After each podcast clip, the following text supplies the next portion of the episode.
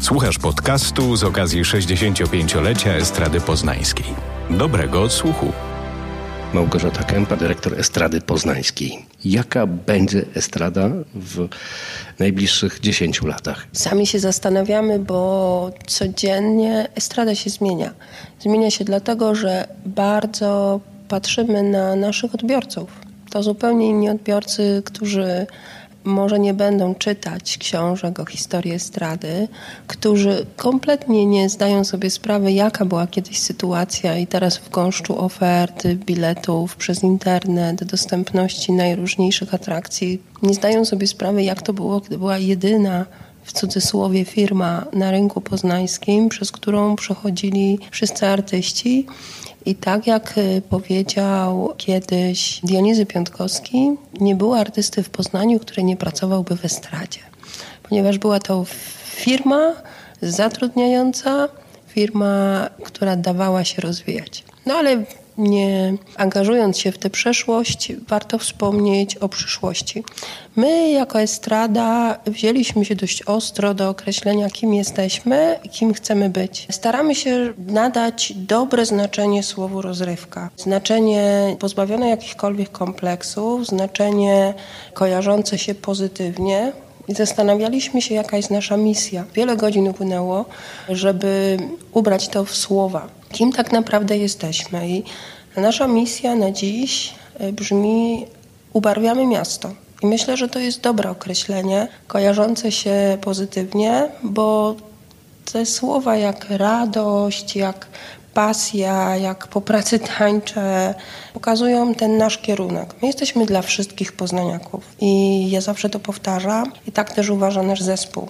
Niezależnie jak jest oceniany Poznań, niezależnie jakie są wybory polityczne mieszkańców Poznania, my chcemy być dla wszystkich. I to zaczęło być widoczne w momencie, kiedy ruszyliśmy z projektem Lato ze Stradą. To był mój program konkursowy i bardzo zależało mi na tym, żeby kultura wyszła poza ścisłe centrum, poza to centrum, można powiedzieć, instytucjonalne. Też badania, które prowadziliśmy i ankiety, które wypełnialiśmy jako zespół, właśnie w ramach warsztatów Kim i czym jest estrada, pokazały, że ludzie często boją się kultury tej instytucjonalnej i przekroczenie progu instytucji kultury jest dla nich często trudne. Nie mieści to się w głowie dyrektorom, ludziom kultury i można powiedzieć w cudzysłowie nam wszystkim, którzy w tym siedzimy. Nie mamy problemu, żeby wejść do teatru, żeby uczestniczyć w debacie czy zajrzeć do muzeum. Ale jeśli chodzi o codzienność ludzi, wcale tak nie jest. I ludzie potrzebują w pewnym sensie przewodnika, czyli zaczynamy od kina letniego, zaczynamy od animacji dla dzieci, robimy potańcówkę, bo dlaczego nie potańczyć po południu na ratajach ale to powoduje też budzenie pewnych potrzeb. My jesteśmy od tego, żeby właśnie ubarwiać miasto. I to się dzieje nie tylko jeśli chodzi o działania kulturalne, ale też staramy się, żeby to działo się y, w sferze przestrzeni publicznej naszego miasta, architektury, czy, czy nawet gadżetów, które mamy naszych promocyjnych. Przykładem jest kino Muza. Bardzo nam zależało, żeby zachować klimat tego kina i żeby go nie zmultiplexować. I spełniło się moje marzenie, że wchodząc do muzy nie pachnie ani popcornem, ani pleśnią, tylko pachnie dobrą kawą. Spełniło się moje marzenie, że można tam pójść, y, są przewijaki, jest miła kawiarenka, są wygodne krzesła czy kanapy, ale nadal zespół muzy, który no, kocha to kino i to widać na każdym kroku, dba o repertuar i dba o to, żeby poznaniacy za dobre pieniądze, czyli małe pieniądze, oglądali dobre filmy. Więc to hasło trzy nowe sale, ten sam klimat, w momencie, kiedy przygotowywaliśmy się do otwarcia, myślę, że jest jak najbardziej dopasowane i pięknie jest widzieć, że rośnie nam frekwencja, bo przychodzą ludzie, którzy wcześniej do muzy by nie przyszli. Przestrzeń miejska to też dbanie i to jest takie nasze zadanie, czasem wdzięczne, czasem bardzo niewdzięczne, które na przestrzeni lat się pojawiło, bo dbamy o przestrzeń Starego Rynku i Placu Wolności. Robimy też rzeczy związane z ubarwianiem, właśnie znowu to ubarwianie przestrzeni I to temy Alicji Białej, na przykład, które widzimy przy hotelu Sheraton, to też jest nasza produkcja i nasz wkład w to, żeby, żeby w mieście było lepiej, kolorowiej, ciekawiej. Co ze starej estrady zostawić? Co ma się jeszcze dalej kręcić. Przy tych wszystkich pomysłach, moim prywatnym zdaniem świetnych pomysłach e, estrady wychodzącej w dzielnicę oddalone od centrum. Ktoś e, z Wildy, ktoś z Piątkowa będzie kojarzył estradę nie tylko z budynkiem przy Masztalarskiej. Naszą główną siedzibą i sercem i punktem startowym krwiobiegu estrady jest Masztalarska. I tak zawsze zostanie, chociażby dlatego, że to jest budynek instytucji. To nie jest rzecz wynajęta, to nie jest rzecz y, we władaniu jakiejś miejskiej jednostki. To jest estrada, to jest nasz majątek i bardzo o niego dbamy, o ile możemy.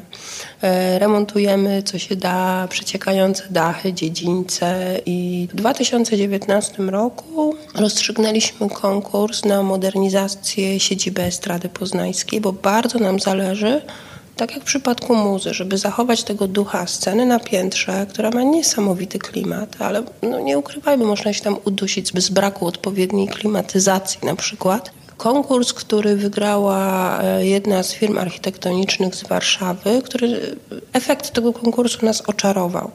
Projekt pozwala na wspaniałą e, scenę w podziemiach naszych, bo mamy genialną piwnicę i to jest naprawdę ogromny potencjał w tej części miasta.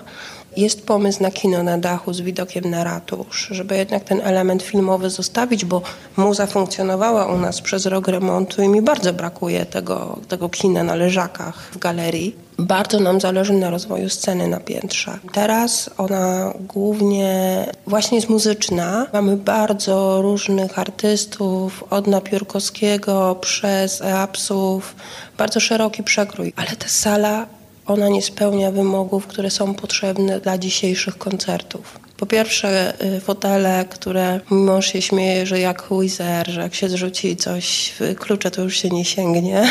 Też klimatyzacja, no nie chcę tutaj opowiadać jakichś technicznych, smutnych szczegółów, bo klimat nadal jest dobry, ale bardzo nam zależy na modernizacji sceny, żeby była jak najbardziej modułowa, jak najbardziej mobilna. Mamy projekt Dzieciaki na piętrze, gdzie przychodzą maluchy i te fotele i ta przestrzeń jest dla nich nieprzyjazna. Mamy koncerty, gdzie aż się prosi prosi, żeby, żeby sobie potańczyć i pobujać się z tymi fotelami, no jest to trochę trudne, a trzymać ludzi w tych siedzeniach, tak, żeby nie tańcowali, no jest też y, muzycznym okrucieństwem. Więc bardzo nam zależy na tym, żeby ta nasza główna siedziba rozkwitła. Na działania, które będą kontynuacją też tego, co się działo w scenie, bo bardzo mocno myślimy o teatrze znowu.